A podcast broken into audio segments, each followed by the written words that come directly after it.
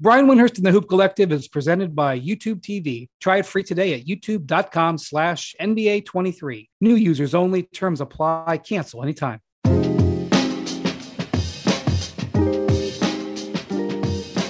Hello and welcome to the Hoop Collective podcast. We talk about the NBA, which we are doing on Tuesday afternoon. Joining me from Bristol, Connecticut, where he'll be locked for the foreseeable future, is Bobby Marks, our front office insider. Hello, Bobby. Hello, everyone. How are we? It feels like a little Groundhog Day every day, guys. 6 a.m. on campus, midnight going back to the hotel.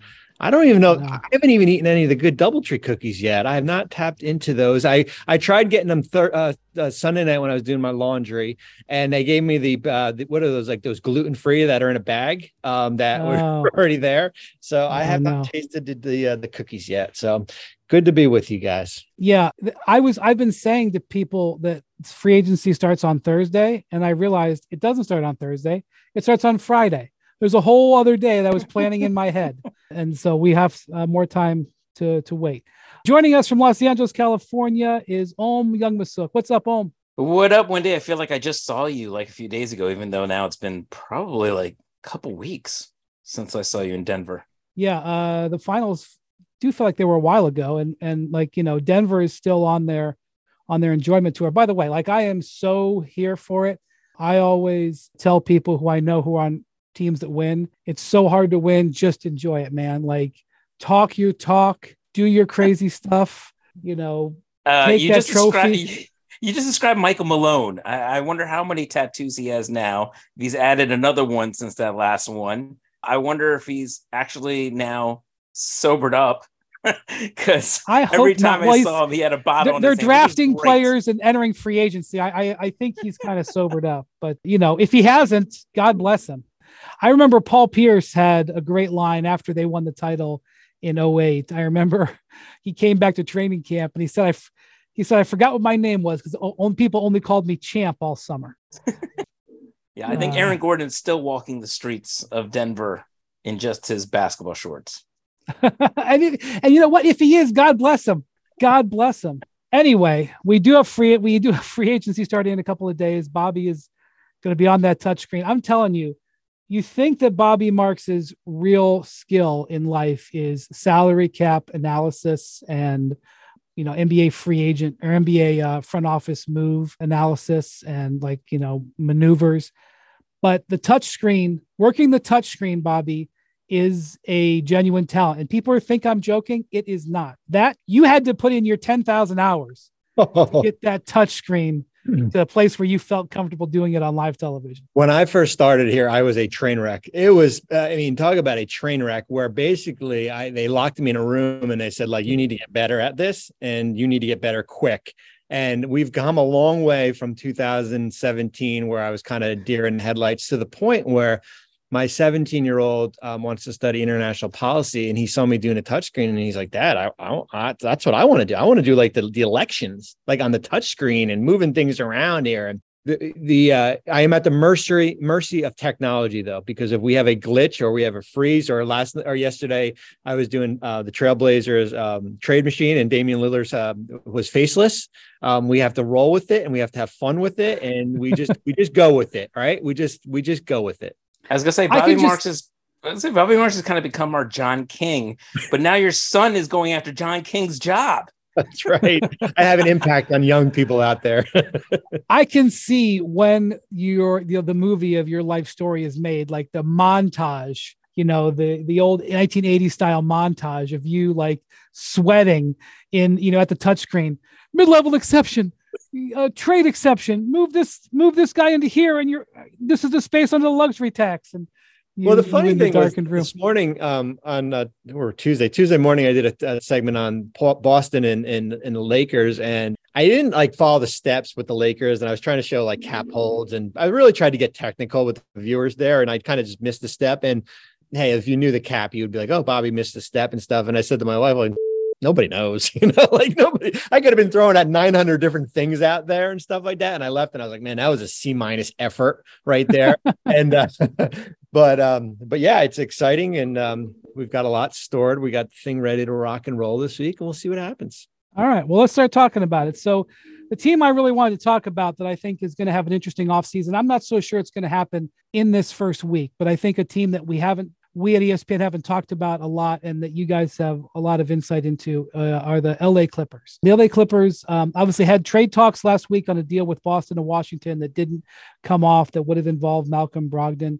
It's not clear how close that trade was. It doesn't really matter because it didn't happen, but it is clear that they are trying to upgrade. So, Om, you're with the Clippers a lot. I know you covered the Nuggets throughout the playoff run, but um, you know the Clippers as well as anybody. Um, to me, the fascinating thing about the Clippers is that this summer, Paul George and Kawhi Leonard, they've got one year left on their contracts, and then they've got a player option. So it it technically can be two years, but in the modern era, uh, when a star player, when an all star level player has a year guaranteed left on his contract, we typically see some sort of extension discussion.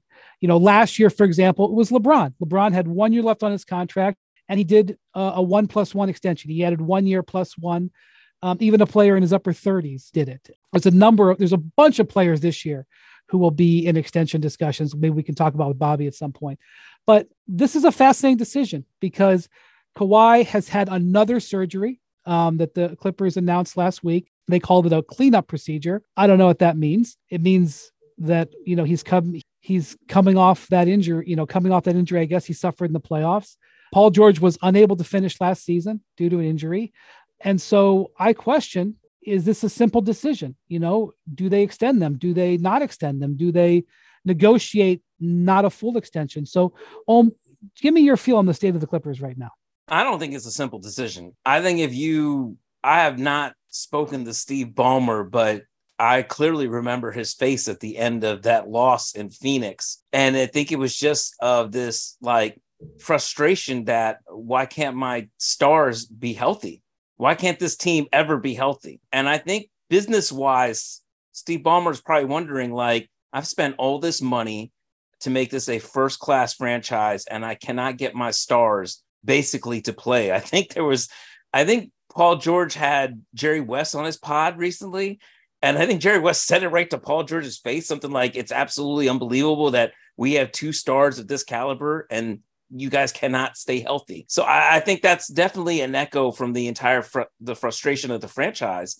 I've tried asking Lawrence Frank this numerous times. Like at the end of his pre- uh, end of his season press conference, he was talking about improving the team. I said, "Well, how do you improve availability? That's that's the biggest thing about this team. You can't you just don't have your two stars."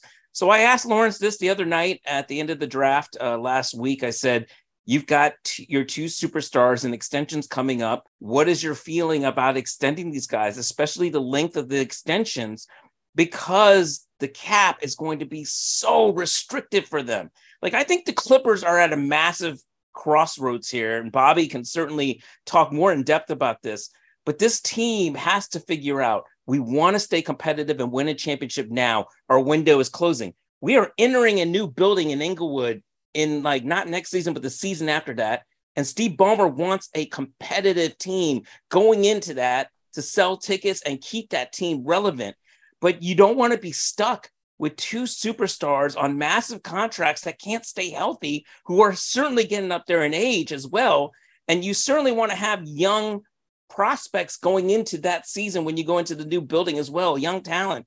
So I feel like, you know, they are trying to straddle this line and walk this fine line of how do we stay competitive to win a championship now and build around Kawhi and build around Paul, but also still have a team that's going to be competitive for a long time to come. And now we got to deal with this new CBA.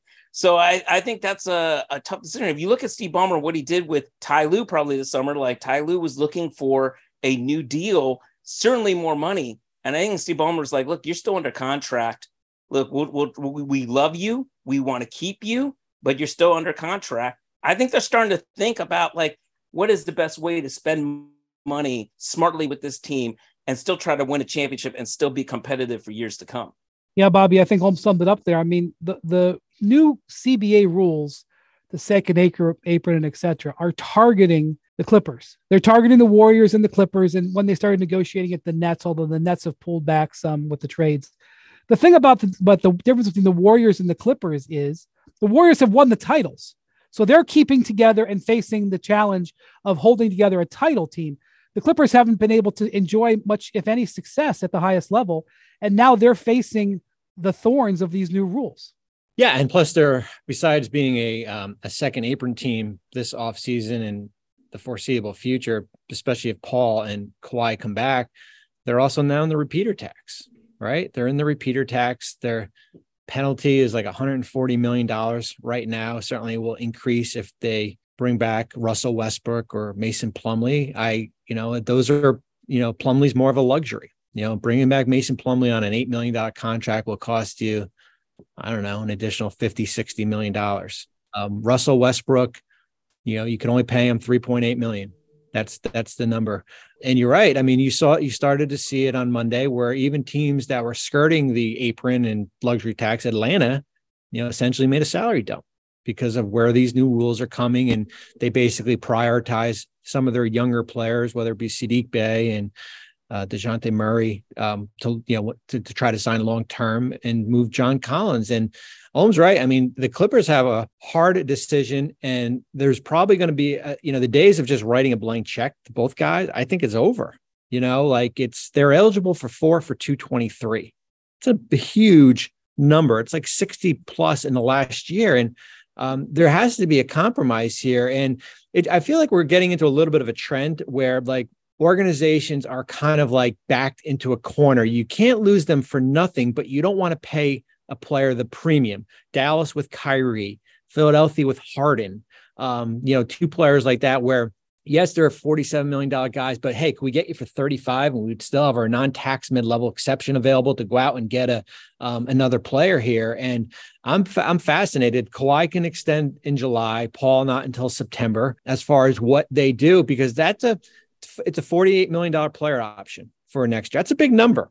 Like that's that's a big number. And I think you saw it with Khris Middleton, who, who declined his $40 million player option. There's got to be something waiting for you out there before you to go out into free agency. But uh, the Clippers are at a big crossroads because you know it's it's the it's been the what if factor for the last you know three years. Bobby, do you feel like the Clippers are almost like the not almost a guinea pig, but they could be like the trendsetter here for teams that are going to be in that second apron of like how do we compete economically to win a championship but also don't screw us over for like years to come. Well, I would say Phoenix is definitely not the guinea pig to all this.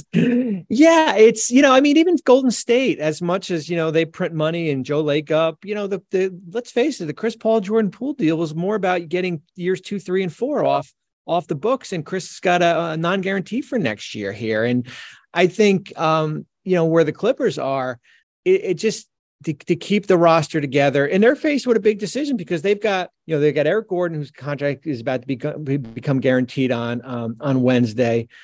You saw them active uh, at the draft trying to get Malcolm Brogdon, and they've got expiring contracts, Marcus Morris and um, Covington, Robert Covington, and Nick Batum. So let's say those guys walk next year, right after this year, then you're basically left. You're still over the cap, and you're you know, you're probably under the tax, but you still have what what else do you have to go out and, and kind of add to your roster? It's, you have to basically kind of take that Miami approach where you're really kind of um, where you're bargain shopping. Yeah. So the interesting thing about this particular situation, if you have all-star level players like Kawhi and Paul George and they hit free agency, your typical concern is, man, they're going to walk. They're going to walk and we're going to lose a star player for nothing in this case, and I don't know, I can't ever get inside the head of Kawhi. There's no way.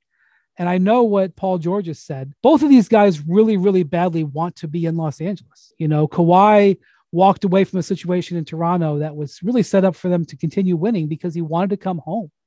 You know, playing at home was extremely important to both of them. Same with Paul. Paul committed to the um, Oklahoma City Thunder and then asked for a trade a year later, almost begrudgingly, because he said, I just can't pass this up to go home. And if you're not necessarily, if you're not necessarily as worried, you know, if you're not the Thunder worried about Durant, the Cavs worried about LeBron, I don't know, pick your pick your guy who left for nothing. Ohm, is there any leverage there for the Clippers to say, well, we know these guys don't want to leave LA. Maybe we can maybe handle this differently than a normal keep your stars negotiation. I mean, dude, I think I think the Clippers have to try to use everything to their advantage to try to maybe tug on those strings there. The interesting dilemma to me with Kawhi Leonard, and I think we'll find the answer when we see what this extension is going to be, if he does get an extension, is that this organization has done everything to bend his uh, bend over backwards to make Kawhi Leonard happy from like giving him his entire, you know, basically bringing all his people on onto this organization to watching every step of how many games he plays and the whole like basically load managing and all that stuff. I mean, just the whole idea of the idea of bringing him in to start this what was the thing he played the last six minutes? What was I don't even remember. Like, don't yeah. They started the, the season. Minutes. They started the season where he didn't start and he was coming off the bench and played the final six minutes of the first half. So he didn't even come in till six minutes ago in the first half. So that way they could make sure that he was available at the end of the fourth quarters. And that was a disaster. Ty Lue hated that right from the start. Oh, I remember so texting you. I remember texting you. Um, they were in Minnesota. I think it was Minnesota, and they were getting their doors blown off, and none of the guys played this. It was the first night of a back to back, and none of them played the first, the second half. And I text you, I'm like, are we going to see these guys? To, like, we would think we would see them tomorrow night, right? They only played like 15 minutes. And Ohm was like, I don't think so. That's not how it goes. Like, they're yeah. Down for game two here. Yeah. I think you remember there was one game they were at Denver and they just got waxed from the beginning. I mean, and they didn't play Paul and Kawhi in the second half. It was the first of a back to back. They were going to Minnesota the next night, and I think you might have texted me. You're like, they're going to play the next night, right? And I was like, mm, I don't, I don't know. I was like, yes, they only played like 15 minutes or 20 minutes in this first half, but the the mo is they don't play back to backs at that point, and they didn't. But I, I think what you'll see now is it's real interesting. Like the Clippers have done everything to try to make Kawhi Leonard happy. If Kawhi wants the full four year extension. What are the Clippers going to do? It's almost like the Clippers now are at this point. Yes, it's it's very hard for them because look, everything everybody was asking me last year about load managing, and I said, look, it has worked for Kawhi, and you saw him in those first two games of Phoenix. That's what I was going to say. That was like two say. times, two time Finals MVP Kawhi Leonard. What we saw in those first two games yes. against Phoenix before he got hurt, and everybody's That's like, "Well, load managing didn't work." But I mean, like he had an MCL injury, yes, to the same knee that he had the ACL injury. So perhaps they're related, perhaps they're not. I'm not a doctor. I don't know. I, but I do know that their load managing was working up to that point to get that dominant Kawhi. I talked to someone in Denver the very next round when they were playing Phoenix, and we were talking about Kawhi, and this person said dude, if the Clippers had won and Kawhi was healthy the way Kawhi was playing, that would have been trouble. I still think Denver would have gotten past them because well, what Paul George was getting closer to playing. Who knows when he would have yeah. been able to play? But yes. I I thought the same thing. You know, all you and I were covering that Clippers Suns series. You know, and I thought about that series with Dallas. Was it I guess three years ago mm-hmm. now? Was it three years ago? It was the, the, the, series that he tore his, his ACL yeah. in? Oh, that was against Utah. He toured against Utah. Oh, but the Dallas series before that, yeah. where he was yeah. out of this world. Yeah. And then and then he was so strong coming down the stretch of last year. You're like, gosh, they finally got it. It's finally working. And and Ty Lue came out in game one and threw this game plan that confused the Suns. And so Ty was in his bag and Kawhi was doing it. And you know, I you know, it was like, okay, it's going to work. It's going to work. and like, that's the thing, you know, and I wrote a piece last year where I compared the Clippers situation to poker, where you've already thrown like so many of your chips in the middle that the remaining chips that you have, you have to stay in the pot because it doesn't make any sense with all you have in the middle. You have to stay in it because even if it's a bad double down or it's a bad idea to keep throwing those chips in, your investment is so deep that you have to do it. Right. And it's like, okay, the everybody was starting to show their cards and it was working. And and I mean, Ty was in like, I haven't seen Ty in that mood. He was in such a good mood you know, after game one, not just because they won, because it was like, it's working, you know, because yeah. all of those all of those press conferences that you went to on last year where Ty was just varying levels of exacerbates. Like, can we just have our two guys for like five minutes? Yeah. And he didn't even have Paul, but he was so happy because he had most of the team. I will, and, I will uh, say one thing with Ballmer, and I, I remember talking to Ballmer about this when he took me on a tour of the new arena last summer. How many I toilets? asked him, oh, I don't remember how many toilets. I do. I do know there's probably a countdown clock in there to tell you to get back to your seats. Um, he was telling me, I asked him, I said, you know, you, you keep an eye on the Golden State Warriors and they just won the championship. And I was like, you know, you want to beat the Golden State Warriors. You want to be where they're at and win championships. What have you learned watching them? And he and he said to me, everybody keeps telling me that you need at least two superstars to win a championship. And I think he has watching the Denver Nuggets this year and seeing how the Nuggets won and that they just needed guys to be healthy. They needed Jamal Murray to come back healthy. They needed Michael Porter Jr. to come back healthy. Yes, this is a different situation because the Clippers don't have homegrown guys like Denver, but at least they could see that once Denver was healthy, they finally won a championship. Perhaps Steve Ballmer is telling himself, I just got to, I have no choice. I have to see Kawhi Leonard and Paul George get healthy. And if they're healthy, we've seen what they can do. I mean, Ty Lue said it out at the end of that Phoenix series. The one thing we can hold our hat on is we know that we still haven't, I think he said we still haven't lost a series when our two stars are healthy. And I can see, I can see him saying that. that in 25 years. yeah. We never lost a series with Paul and Kawhi. That's like Perk saying that with his Celtics, right? yeah. yeah, sure. More Hoop Collective podcast after this. For the ones who get it done, Grainger offers high quality supplies and solutions for every industry, as well as access to product specialists who have the knowledge and experience to answer your toughest questions. Plus, their commitment to being your safety partner can help you keep your facilities safe and your people safer. Call or click Grainger.com or just stop by. You can now stream the most MLB games on DirecTV without a satellite dish. Yes, catch the clutch hits, strikeouts, grand salamis, web gems with nothing on your roof. So, who's ever up there, whether it's the roofers, Santa, birds, old timey chimney sweeps, moody teenagers, thrill seeking raccoons, you name it, they won't find a satellite dish. But you will find your MLB games on DirecTV. That means DirecTV is your home for baseball this season. Root, root, root with nothing on your roof. Yes, stream your team. Call 1 800 DirecTV or visit DirecTV Sign up today. Claim based on total games carried on sports networks. Sports availability varies by zip code and requires choice package.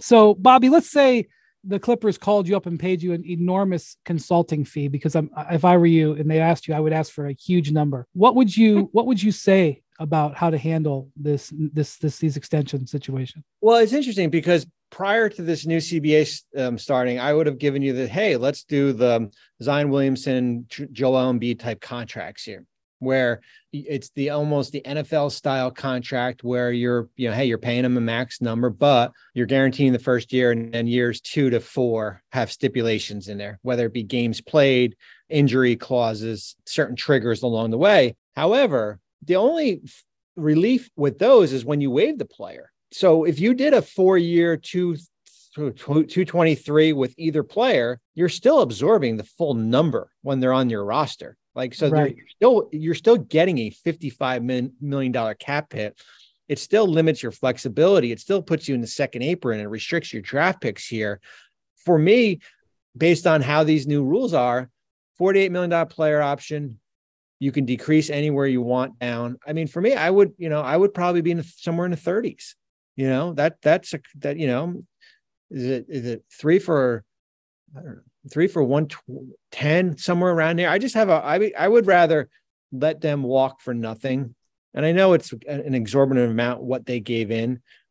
And then you almost have to reset. But it's easier for me to say you're walking into a new building. When we walk, when we built the Barclays Center, well, I didn't build when the, the Barclays Center was built, in 2012 when we moved in there there was a mandate that we could, we could not have a team of draft just draft picks walking in there. We cannot walk in there with just young players there which probably would have been a better situation that we had to have a um, already made product on the court to sell to the fans out there. And that's what we tried to do and it, and it cost you you know in the for the next three or four years down the road here. And that's the big thing is you you're walking into that new building. You're, you're going to walk in with Bones Hyland and Terance Mann and I don't know Kobe Brown, your former draft picks here. So for me, Brandon think, Boston. Yeah, there's got to be there's got to be a compromise out here because will there be a team in 2024 that slaps down 45 46 million dollars for either guy I, I i don't know i you know i don't know what the landscape's going to be yet yeah and so they did um the trade that they were trying to make with with uh, trading Marcus Morris for Brogdon and the pick that they ended up using on Kobe Brown, they were taking on significant money. Like Marcus Morris is expiring, and Brogdon's got what is it two years left, Bobby, or is it? Yeah, yeah two years. Yeah. Two years left at I think like over, two years, 20, 20 something million each year. Yeah, it's over 20 40 something, million. 23? So I mean, that is an indication. And again, it didn't happen, but you know, it got to the point where it was a serious discussion. Is an indication that they're intending to to still go. It, Lawrence was asked, "Are you? You had said that your build, your plan is to build around Kawhi and PG. Does that remain the same now?" Yeah. After they were like, you know, Paul George's name, you know, he was hearing his name in trade rumors, you know, so he Lawrence basically said, "Yes, the plan is still to maximize our two stars and build around them." So it'll be real interesting, though, Bobby. Like, if you don't offer them what they are used to. I mean, these are two guys that believe they're two top 10 players, okay, when healthy. Um, and you say we're not going to pay you like two top 10 players. And in the case of like Paul George, if he's heard his name in trade rumors this summer, uh, you wonder like, I, we don't want to offend our guys as well, you know? Well, that's why I think I think if you're Steve Ballmer and the and Lawrence Frank, you have an eye on what happens with Harden and Irving. I think you have an eye on that because I would be surprised if basically either player get a blank check. I think there's going to have to be some negotiations from a salary standpoint where you're not going in there saying we're going to start you at 47 and work our way up. I, and I think that could set the stage for what for what happens with you know the you know especially for two guys have been Harden you know compared to the two Clipper guys they've been relatively more healthy than so I, I'm interested I'm I'm intrigued what happens at the end of the week here because I do think that that ha- that sets a little bit of a stage for what happens when we talk about extensions. Yeah, when you talk I, about Harden and Kyrie, and, and, and, correct me if you if you think I'm out of line here, Bobby, please say so. I think that those guys can present the the case that they are max players, even at forty seven million dollars a year, which I think would be both of their maxes somewhere yeah. in that neighborhood. Yep. I think that you can say that they are quote unquote worth that. It's not the average it's it's not the the the that on the cap it's how many years. And for different reasons. One because harden is up there in age and has frankly looked like he's declined a little bit. And you know i don't know if that decline is getting reversed. And for kyrie it's because i like the background your background is changing. For me? Yeah. Bobby's in a studio in his background office. I need this yeah. in my office. That's right. Anyway, uh, in Kyrie's case, it's just you know, it's it's health, it's off court things. So to me, it's if if they're both getting max contracts, I'm not. I'm, I don't have an issue with that. It's just it's just going to be the years, and you know, in the case of of uh, the Clippers, it might be the years and the money because the, the the size of the money affects what the whole team can do. But yeah, I mean, the years is going to be. Uh, don't you think with Kyrie and, and Harden is going to be what the real drama is is my guess. Yeah no it is. I mean I, I always say kyrie's a he's a max guy but he's like like a year to year max guy right? Like i don't mind paying him 47 but it's to be is it to be five for 276 is it to be four for i don't know 230 somewhere around there? I think that's where the concern certainly with harden four for 213 that's a huge number. It's, it's a big number as far as going up you know it's, it's not declining. In a perfect world you love to give him 47 in the first year and then 34, 34, and 34 for years two to four, but that's not how this system works. Right. Okay. So we'll see what happens. All did you? I did. I cut you off a minute ago. Did you want to say something else? No, no. I think I think the Clippers are like I asked Lawrence about this, um, and Lawrence said, "Look, we're going to have to have a hard, true conversation, an honest conversation with." You know his front office about what we want to do lengthwise and extension. I think the Clippers' number one argument to those two guys is going to be you guys have played like what I think Bobby put this in 41% of your regular season games yeah. together. And there, there are going to be times when they are going to probably remember the Clippers front office.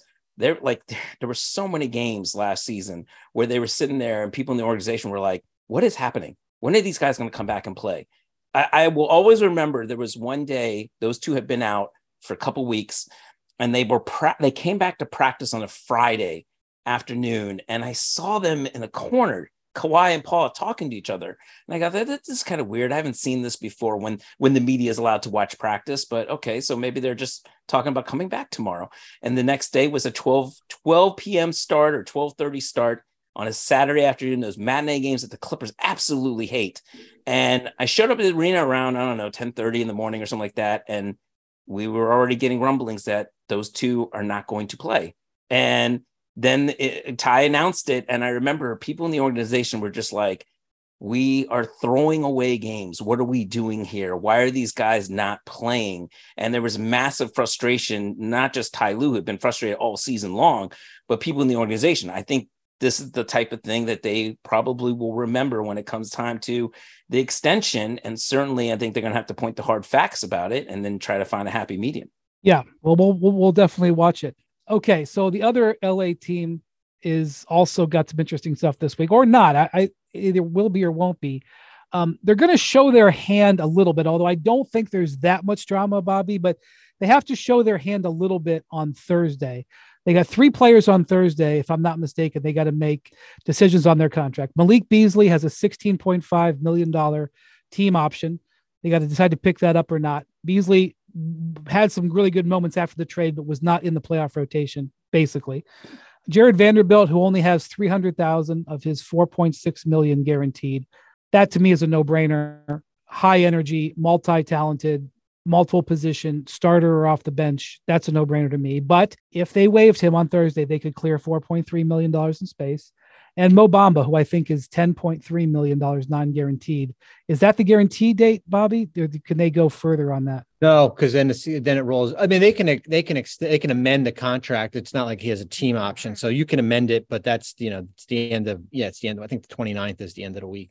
Okay, so um, so the thing about it is like if they waived all three players, they could take 31 million dollars off their books. Um, they wouldn't necessarily have 31 million in space. They could like if they wanted to go sign a player, they could renounce Austin Reaves and renounce Rui Hachimura if they let those guys go. I mean, and look, maybe they let Malik Beasley go because they just don't think he's a $16.5 million player.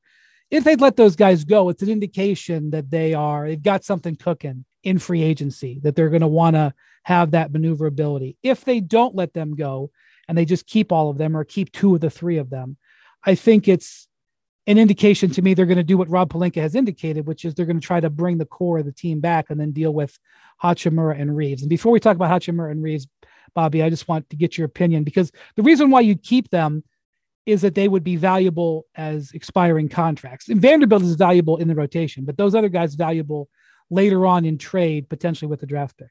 No, you're right. I mean, I think when you look at it, let's say uh, we they keep Rui and, and um, Austin's cap hold, and the, the goal is to bring them back, and they keep Jared Vanderbilt, which is the likelihood.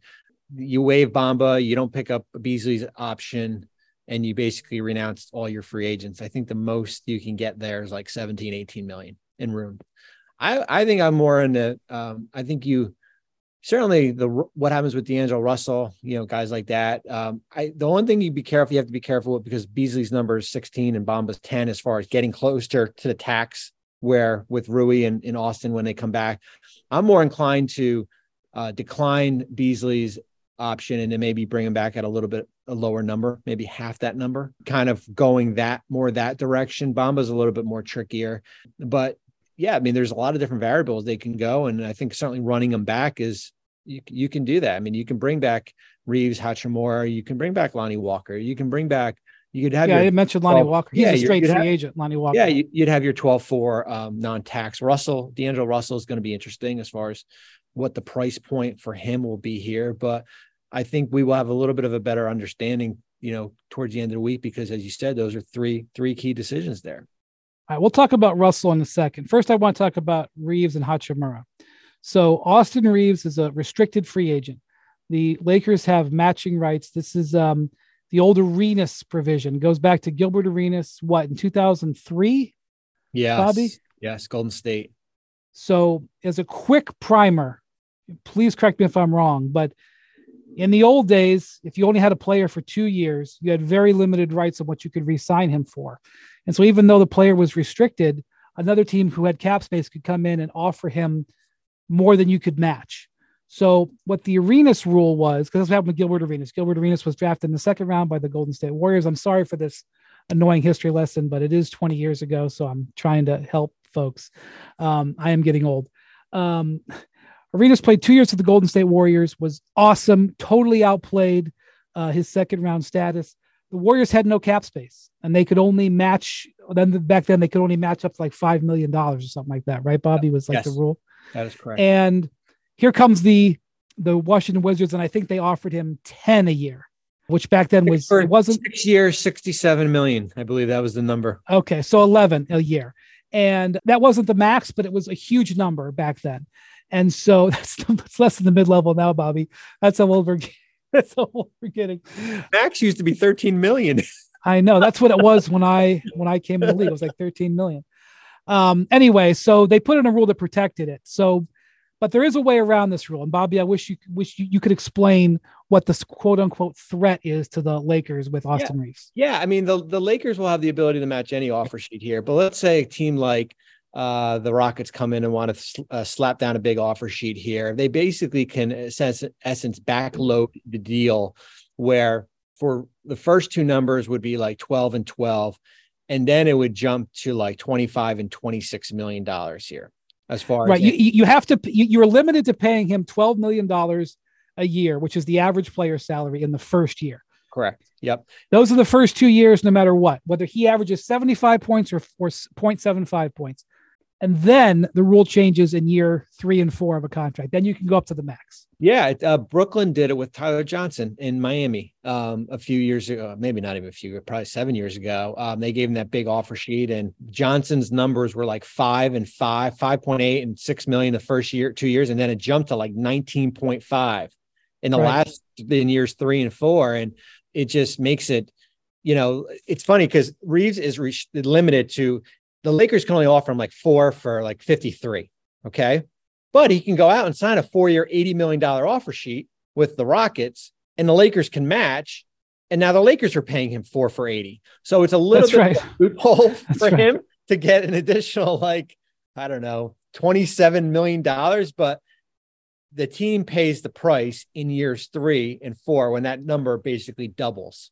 Uh, The only thing I could say there is that if something like that were to happen, and the Rockets have $60 million that they are going to want to spend, right? If the Lakers ex- talk about that, LeBron in theory would be off the books or certainly off the books at his number. And I don't know what happened with Anthony Davis. Anthony Davis is eligible. For, I'm, uh, is eligible for an extension, I believe, in August, and the new TV money would come in there. So I think if he if he got that sort of offer, I don't think the Lakers. I think the Lakers would would seriously consider matching it. I don't know. Maybe they wouldn't, but it's it's not as killer as it potentially sounds like. I'm not saying that Austin Reaves is an 80 million dollar player, but I'm not saying he wouldn't get something like that if a team really wanted him bad enough. Well, the other thing too, Brian Ohm, is that if you're the team that's giving him the offer sheet, you got to be careful because your cap space gets tied up there. You know, for that, you know, for that window here. In, Was in- it like 10, 10 days, Bobby? Like No, the they've Nets- they've they've um, they've shortened it now. Now it's really like 48. The, the, the new CBA Well- tweaked the rule a little bit. Well, the thing is, like you know, you can start talking with free agents on Yeah. Friday. Let's say Team you can actually X. sign an offer sheet too. You Oh, you do- can. Yeah, they'll allow you to do that, but the ma- the the clock doesn't start until the moratorium is lifted. Right. okay. So so let's so let's say Austin. So let's say Team X comes in and offers Austin Reaves one of these balloon contracts on Friday afternoon or Saturday morning, and he agrees to it. The team that signs him to that can't actually start the clock until July sixth, which means they won't know in theory until July seventh if the Lakers play it that way whether they're actually going to match it. Now Lakers could come out and say, "Heck yeah, we're going to match it," but in theory, you would then tie yourself up that cap space up until July until July seventh, and now other things could happen, and you don't have that money. That's the penalty of going after a restricted free agent. Yeah, that's the penalty, and it's not like you could say, "Hey, we've got this offer sheet out. We don't know if the Lakers are going to match," and say this to free agent X. Yeah, I think we might have 20 million for you, but we're not sure. Can you just wait until July 7th? Right? Can you wait on Austin Reaves? That's that's the question we're asking you here. Yeah. Well, Bobby, I was Um, gonna say, remember when the Nets were doing that because they had nothing to lose, and they were often like it was like Crabbe and Tyler Johnson, You know, it's funny. and they were just I always- throwing out these like I always- basically deals with the restricted free agents because they were and they were like poison pill deals or whatever, and they were just like, yeah, we have nothing to lose. I always think back on that. I think that's when Sean Marks just took over maybe a year. And I was say people always say, oh, they're geniuses. They're they're the most creative offer sheets. And I always look back and say, like, man, they caught a break that these teams matched it. I mean, But then they traded for Allen getting- Crabbe yeah, anyway. they eventually did get Allen Crabbe, but Otto Porter, Allen Crabbe, Tyler Johnson, three offer sheets on three different players here that turned out to be not good contracts at all. I think at the end of the day, the Lakers are keeping Austin Reaves. It's just a matter of how it works out and, and how much it affects them. I suppose, like I remember, you know, they let Alex Caruso walk over a couple of million dollars a, a couple of years ago. So maybe I shouldn't be so cavalier in assuming that they would match something that would cost them tens of millions. So maybe I shouldn't be, but I don't know. Maybe it's a new era for the Lakers. I just saw them pay $5 million to move up seven spots in the second round. So maybe it's a new era. More Hoop Collective podcast after this. Two guys drove to work. Neither guy wore a seatbelt. One guy got a ticket. One guy didn't. The same two guys drove home. One guy wore his seatbelt. One guy didn't. One guy made it home. The guy not wearing his seatbelt didn't. Don't risk it. Click it or ticket. Paid for by NHTSA. Now let's talk about the play of the week. The pressure to follow up Hpnotiq and Cognac weighing heavily on the team. Hpnotiq was in the cup, blue and ready for the play. And boom, Añejo Tequila came in with a smooth assist to Hpnotiq's tropical fruit finish. Shaken, strained, poured. It was green and good. The playmaking splash shifted the tempo. Another great cocktail from the Hpnotiq team. Every season is Hpnotiq and Tequila season. Hpnotiq Liquor, Bardstown, Kentucky, 17% alcohol by volume. Hpnotiq reminds you to think wisely, drink wisely.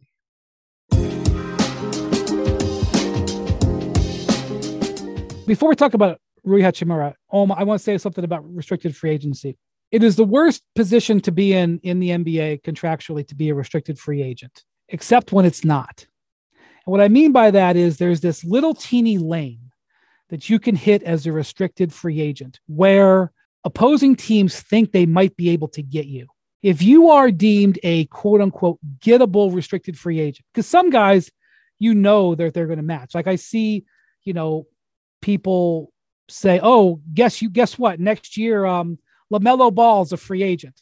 I'm like, he will not be. But you know, if you want to put him on your on your list of uh, free agents for 2024, go for it. He's not a gettable restricted free agent. He will either sign his extension this year or they will match anything. But if you are in this lane and Allen Crabbe was in this lane, and right now the guy who's in this lane, in my view, is Cam Johnson and potentially Grant Williams.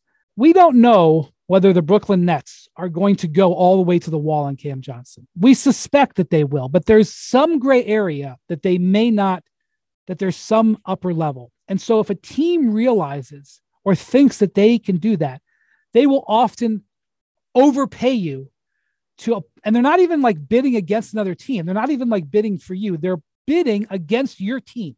And Grant Williams is kind of the same.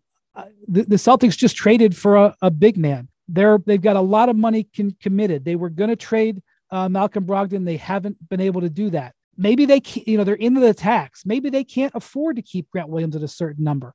So Grant Williams is a guy who you may throw an offer sheet down on because you have you think you got a chance to get him. And that's what happened with Otto Porter, and that's what happened with Tyler Johnson. There was somebody happened to last year, and my brain is Oh, DeAndre Ayton. The the Pacers maybe they match, but they throw the max offer sheet because they think there's a possibility that they won't. And so there's this little lane. And I think Austin Reaves might be sort of in the gray area there. I still think Lakers are going to keep him. But you remember like back in the day, Bobby, like Paul Millsap comes to mind when the when the Trailblazers tried to get him from the Jazz. I think it was or was the Jazz from the Trailblazers. And like it was like some balloon payment. They had to pay him like a huge amount up front. Yep. You put all these toxic things in there that, that, are beneficial to the player, but like trying to hurt the team for matching the deal. Yeah, I think I think you have, that's a great point. I think it's it's interesting. Like Houston, for me, their cap space is, is valuable to them, right? They're looking to upgrade, whether it be one, two, or three players. Like I don't know if they can be in a position to wait in, until J- July 7th for the Lakers to match. However, as you saw last year with like DeAndre Ayton in the offer sheet, there are teams out there like Detroit, for example, that says, you know what, Cam Johnson is the only guy we're going to target. And if we don't get him, we'll figure out what to do with cap space down the road. And certainly you've got to spend up to 90% up until the first day of the regular season. It's not like we have a waiting list of players here. So we're going to put an offer sheet down for four for a hundred million or 110 million dollars. If we get him, great, he fits here. If we don't, you know what? We'll go look for out for trades, or maybe we'll take back contracts, or maybe we'll use that money in August here. Where I think it's different. Where, as I said, with the Rockets, where they said, you know what? We want to go get Fred VanVleet, Dillon Brooks, and um, Bruce Brown, for example. I can't wait seven days figuring out with my cap space tied because I want to go out and get those three guys right now. Where the yeah. other team can just say, like Indiana never used that cap space until they renegotiated Miles Turner. That's right. Let me let me ask you guys: Do you, you guys think that this first week of free agency is going to go like it normally does? That guys, you're going to see guys come off the book like real fast, a certain tier, like in the first few days, or do you think like you know this new CBA and everything? I mean, obviously there are guys that are, there are teams that are not going to be punished by the new CBA, but do you think this is going to be a normal free agency? Bobby, I timing I think will be about the same because I'm hearing about a lot of negotiations. a lot of negotiations are being done right now, but it wouldn't surprise me if we see some JJ Redick contracts. And what mm-hmm. I mean by that is you remember when there was one year like 5 or 6 years ago when Philadelphia had like 20 million dollars and they didn't really know how to spend it and they didn't want to lock themselves into it for multiple years. So JJ Redick took like a 1 year 20 22 million dollar contract. Mm-hmm. And JJ had more interesting offers with different teams, but he couldn't pass up a, a one off for 20 million. And he went and took it. I think he got a second one. Didn't he get a second one off yes. for another? And you know, it worked out for JJ because he still then got a long term contract at the end there with New Orleans. He got one more multi year contract after doing those one offs. Um, I think we could see, Bobby, unless you think I'm wrong, because teams are worried about where their cap is going to go how things might fall. I, I, you know, they have to spend the money and they like the player, but I could see like, hey, we're going to give you one year or or maybe like two years on a player that maybe two years ago you would have given four. Yeah, rented cap space. I think that's going to be the theme here as far as teams renting cap space. And I think you saw a little bit of that with Oklahoma City with Bertans going into um, half of their, you know, half of their room to move up two slots here where it doesn't impact you at all next year where some of their maybe you're looking to maybe extend some of your players or make a bigger splash here. And um, I do think you might see more bloated contracts because there is a drop off. I mean, a significant drop off when you look at the the bigger names here um, compared to you know, listen, the guard, the, like for example, the point guards with Kyrie and VanVleet. And then you're looking at, you know, certainly uh, Gabe Vincent's and D'Angelo Russell's of the, you know, the mid, the, the not the $12.4 million guys here. And I think teams have to spend it with the new rules. The, the salary cap teams have to spend it before, you know, the first the first day of the regular season here. So Max Strus might get one year, fifteen million dollars, maybe. You know, that's a you know something like that. So I do think I do think you're going to see some of these cap space teams rent. Houston probably not as much, but rent you know rent the cap space. Yeah. So okay, you mentioned D'Angelo Russell. By the way, Hachimura will be interesting. We talked about him with Bontemps and McMahon the other day. I'm not sure what the market is for him. I'm not sure. I'm not sure he's going to be seen as one of those quote unquote gettable free agents. So it's not so much his value. I'm not so sure if anybody's coming in with the offer sheet. Reaves could be a little different because of the machinations, of the way you can structure his contract. Hachimura, I don't think is being seen. I think the Lakers have pretty much announced, especially if they pick up those guys' contracts. Hachimura is, you know, a guy who I think a lot of people think are, are going to keep. So I don't know if he gets an offer. I think that might just get straight negotiated. That number could get interesting, especially as you look what the Lakers are going to try to do into the future. But D'Angelo Russell, this is a polarizing player. There are obviously people that really like Russell. He has been a productive player at times in his career. The last time he was a free agent, he had multiple teams offer him the max salary he had moments in the in the playoffs where he was vitally important for the Lakers and moments in the playoffs where he absolutely disappeared. I don't know who they'd replace him with, Bobby, unless you think they could re-sign Dennis Schroeder and say he's our starter, which he was for a big chunk of the season. Um, but I also know, like, I don't know, maybe it's a one-year deal. I don't know what I don't know what the Lakers should give him. I know that they need someone to play that position, but I also know that they can't lock themselves into a situation there. No, you're right. I mean, I think, you know, certainly you would have said, you know, during the season, hey, you know, three for 60, you know, you know, somewhere around there. Now it's like kind of would you, you know, would he do two for 30? You know, maybe a player option in a in a second year, you know, a little north of the the non a team option in the second. Yeah, maybe a team, maybe non guaranteed in the second year. Um, because I don't know what the I mean, you look at the teams that have room, a lot of them have cards. Indiana, Detroit, uh, Orlando, know, the list of teams, Oklahoma City, they all got guards, point guards. And it's hard for me to see one of these teams going out and spending north of $15 million on him.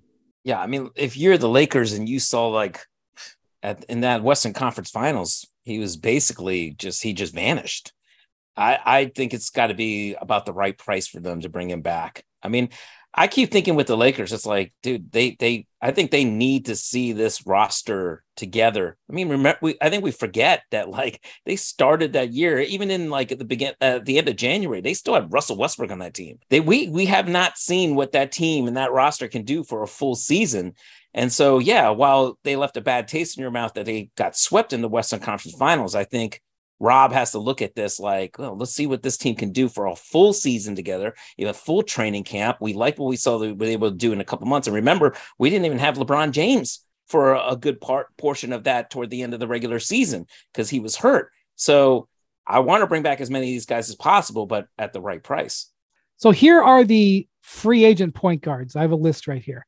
Kyrie Irving, James Harden, Fred VanVleet. I don't think these are legitimate options for the Lakers. Obviously, they could do something. Wouldn't say it's impossible, but I don't think they're headed in that direction. And if they change their posture, we will certainly be talking about on the next podcast. And then the list gets awfully thin if you don't include D'Angelo Russell. We're talking about Westbrook. That's not happening. We're talking about, if you're talking about unrestricted free agents, you're talking about Gabe Vincent, Schroeder, Patrick Beverley. There's some there's some restriction there's some restricted options out there like um our core our Cory Joseph is unrestricted like Tre uh Tre Jones from the uh Spurs. Spurs. Yep. You know it bolsters the case for re-signing Russell because you know I, I, get you know you you can bring Schroeder back although you have limited rights on him but that's a that's a real challenge for the Lake. The you know keeping Hachimura and keeping uh, Reaves at numbers that don't imperil you going forward and how you handle Russell. And Russell, by the way, is going to know that. He's going to know that the Lakers don't have another great option. That's going to affect his negotiation. So, you know, you what? Both both LA teams have a little bit of a point guard dilemma. If the clip we didn't talk about this with the Clippers, if the Clippers don't get Russell Westbrook back, and there's certainly a chance of that because they can only offer him the $3.8 million. And Russ is going to see what's on the market and he's going to take a long, hard look to see what else he can get. And I think he's going to consider it, even though he loves being in LA and he loved playing for the Clippers and Paul George. I think he's going to look and see what other money he can get. I mean, what did the Clippers do if they don't have Russell Westbrook back. You know, well, I just listed the the dearth of point guards out there at less than the huge dollar maybe, amounts. Maybe Michael Winger might have to. uh There might be a call into Michael Winger to say, "Hey, you got a glut of point guards." yeah, I think not anymore. Come could... on down. yeah, um, certainly that could could certainly happen but, there. And by the way, Bobby, I was thinking about this as I was in the in the at the Clippers draft the other night. I was like, man, Michael Winger, the trades he's been making it's almost like the Clippers were holding him back.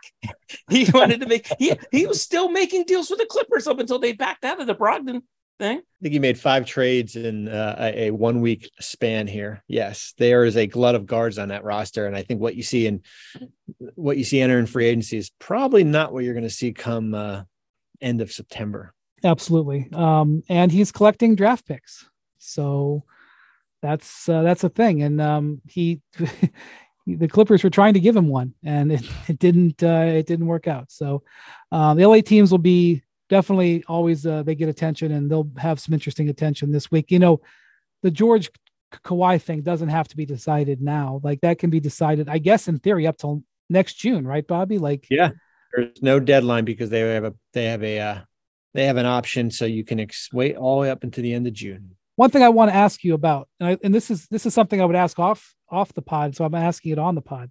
The Celtics are introducing Kristaps Porzingis on Thursday. Considering what they traded for him, I suspect they would want to work out an extension. Sometimes, though, when you trade a player, you can't extend him for six months unless it's done at the time of the trade. They did the trade, as far as I know, the trade's been completed. Mm-hmm. How does an extension work with Porzingis? I think he can do it now. He doesn't have yeah. to wait six months. He can. Um, they're limited for the next six months. It's a total of three years, including what's left on his contract. So they can give him two additional years, and then a five percent raise off the thirty six. So it comes out to two for seventy seven. That's the most um, in, yeah. in that six. That's quote unquote his max, even yes. though that's not max. So that rule actually will change in the new CBA next year, where the players that are acquired in a uh, trade you are allowed to give um, a total of four years. So now three new years, and then you can do a 120% increase, almost like the old, I guess, I guess were the current uh, vet extension rules here. But Porzingis is going to be interesting just because um, let's face it. I mean, with Jaylen Brown and then likely Marcus, I mean, and um, Jayson Tatum next year, like Marcus Smart was making $18 million. So now you're going to add 36, right? You're doubling the number right. there going forward for either for the next couple years. And um, certainly you can, you, there's no restriction as far as decreasing it, but I don't know if you're Porzingis, you want to go in that boat. Yeah, that'll be, I, I, would expect them to try to get a deal done. Um, I do not think it would be two for 77 though, but I mean, I don't, it's not my money. So I would be interested to see how that plays out. But I know that they announced that they're going to have a press conference on Wednesday or Thursday to introduce them. So, okay, Ohm and uh, Bobby, you guys uh, got more work to do, and um, I appreciate you uh, chatting about the uh, Clippers and Lakers. Thank you to Jackson, our producer, and uh, Bruce as well. Uh, we will um, be talking to you, I guess, late Thursday. I just I just realized this that I said on the podcast the other day that that would be the first day of free agency. I've been I've been in my head, free agency has been starting on Thursday for like 48 hours here. So Thursday is um, a big day though, Brian, because that's the last yes. for player options. Five o'clock, player and team options. Player, um, then there's still a bunch out there. Certainly Harden yeah. and Clarkson, Talen Horton Tucker, uh, Josh Hart. There's still a list of guys still there. Yeah, Jordan Clarkson is an interesting one for sure. Um, it's not getting talked about. So we'll see what happens. Thank you, listen to Hoop Collective Podcast. We'll talk to you soon.